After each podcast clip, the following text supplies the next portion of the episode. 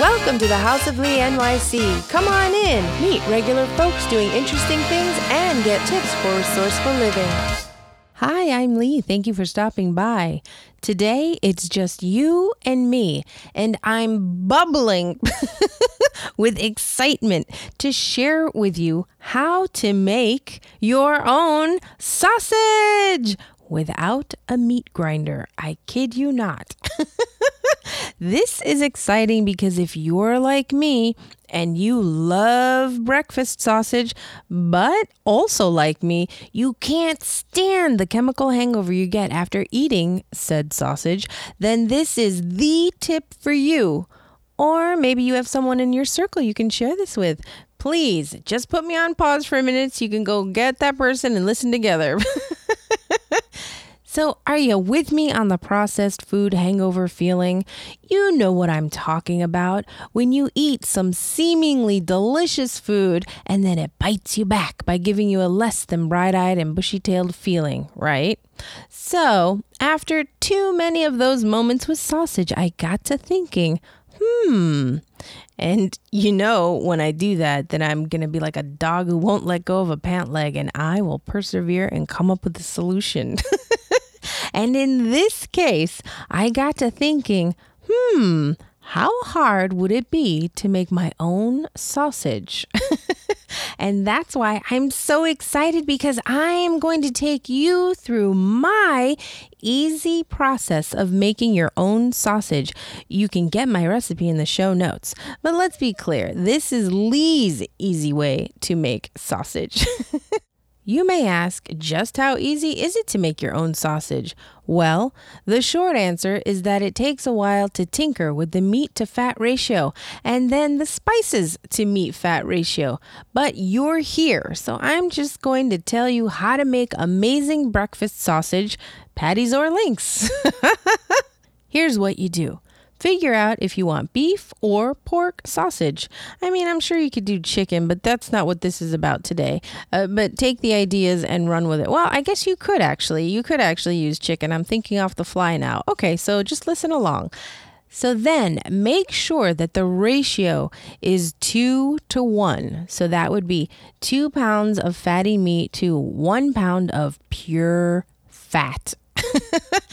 And as I'm saying this out loud, it does sound kind of gross, but sausage, while it ain't pretty, it's delicious, isn't it? so go to your grocery store or butcher, and before you get any meat, here's the key. Before you pick up an ounce of meat for the sausage, smile widely at your butcher and then graciously ask if you can be given a pound of fat scraps of the same type of meat that you want to use. But here's the bigger, bigger key thing ask your butcher which day is best to come back for those fat scraps. And there's usually one day that's better than all the others. And my guys at my store told me that fat freezes really well. So you can put it to the side until you're ready to get working in the kitchen, you know. And then the other thing too is they charged me 69 cents a pound for the fat. He was like, Well, I can't give it to you for free, but I can just put it to be 69 cents a pound. I said, That's fantastic. Now, while we're on the subject of meat departments and butchers, consider tipping whoever helps you, especially the holiday time when you ask for a special cut of meat or if you want them to prepare ribeye and take it off the bone but leave the bone in and then wrap it with string or rope. Butchers do a lot for you and they should get a tip. So that was a tip I learned from a former landlord of mine, Lois Penny. Hey, shout out. Okay. So you have your meat and your animal fat in a two to one ratio. You are probably thinking, I don't have a meat grinder. How is this possible, Lee? Well, let me tell you, I do have a meat grinder attachment for my KitchenAid, but it's messy. And honestly, you can use your food processor. I do have a large Cuisinart, which I use for the six pound batch of sausage, but this week I used my little four cup countertop processor. Oh, and just a side note sharp blades make all processing work faster. So if you have never sharpened your processor blades, you can do so easily with a honing steel. You know, that long steel rod with the black handle that you see in the movies, the chefs going really quickly with their knives. Well, you can do the same thing with your food processor blades. And I swear, after I sharpen my processor blades, making peanut butter happens. It's like in three minutes. It's so amazing. So, my point is sharpen your processor blades, get a honing steel. You should have one in your kitchen anyway if you don't, because you need to sharpen your knives. So, anyway, you're going to grind your meat in your processor. Then, and you're to have these all ready. You're to have your spices. You're to have one teaspoon each of salt, sage, rosemary, thyme, garlic powder, and a dash of red pepper flakes. Now, my favorite cooking guru, Alton Brown, he suggests putting in some sweetener, you know, like maybe brown sugar or maple syrup, perhaps. I don't use sweetener, but it is a delicious option. I have made sausage with it before. Then you're going to continue mixing up your meat, fat, spice mixture, and then comes the shaping part. Before I tell you all about how to form and shape your sausage, I've got to do our shout outs and tell you about the fun New York City spot and remind you that Cast Shop NYC is just a few days away. So, a hello and thank you goes out to two listeners in Detroit, Michigan specifically Shannon Kaysen and Irene Washington. Thank you so much. Oh, and by the way, do you guys know each other? Locally in town here in New York City, Thank you, Regine Vincent Bonet, for checking out the House of Lee NYC this week. And finally, thank you, people in Spain. Martine, is that you? If you would like a shout out, give me a ring, email, or social media message at House of Lee NYC. I love saying thank you, so thank you. And uh, Chopin, anyone? Anyone? Moving on to my city hotspot. I have got to tell you that I stumbled upon Ladurée Macaron shop near uh, Canal Street downtown. OMG. I'd always heard of them and hadn't thought much about it. Biting into a Ladurée macaron is like nothing else. Trust me, I've had my share of macaron. You know, I think I mentioned in a previous episode La Maison du Macaron. Oh my gosh. And I'm not talking about macaroons, those coconut mountains, you know. These macarons melted in my mouth. They were so fresh, so delicate, yet so powerfully sweet. Oh my gosh. I swear you only need one or two, not the three I ordered. So I tried vanilla, coffee, and caramel salt something or other. And at $2.80 plus tax, it was worth it. I'll leave the address in the show notes. Moving on to sharing your voice message, or business with the world, get started and come to Cast Shop NYC on Thursday, October 25th here in town.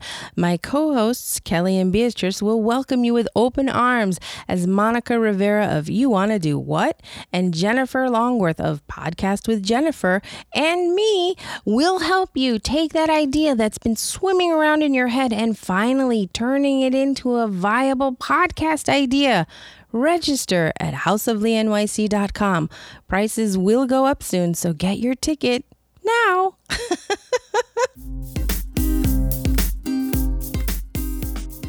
Back to sausage. We were talking about how to form and shape your meat mixture into recognizable sausage links and or patties. So, I have used casing, you know, the skin that sausage comes in.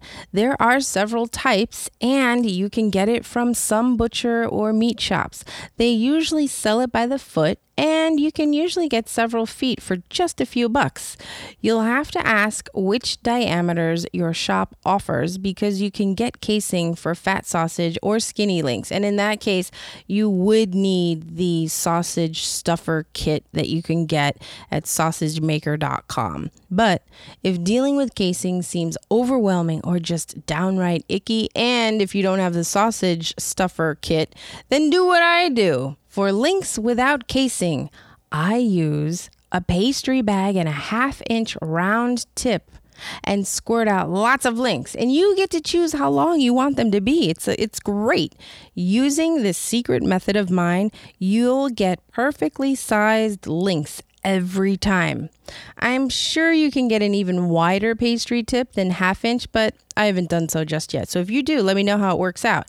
And while we're on it, let me ask you have you done all this before? Reach out and tell me your sausage making tips and experiences.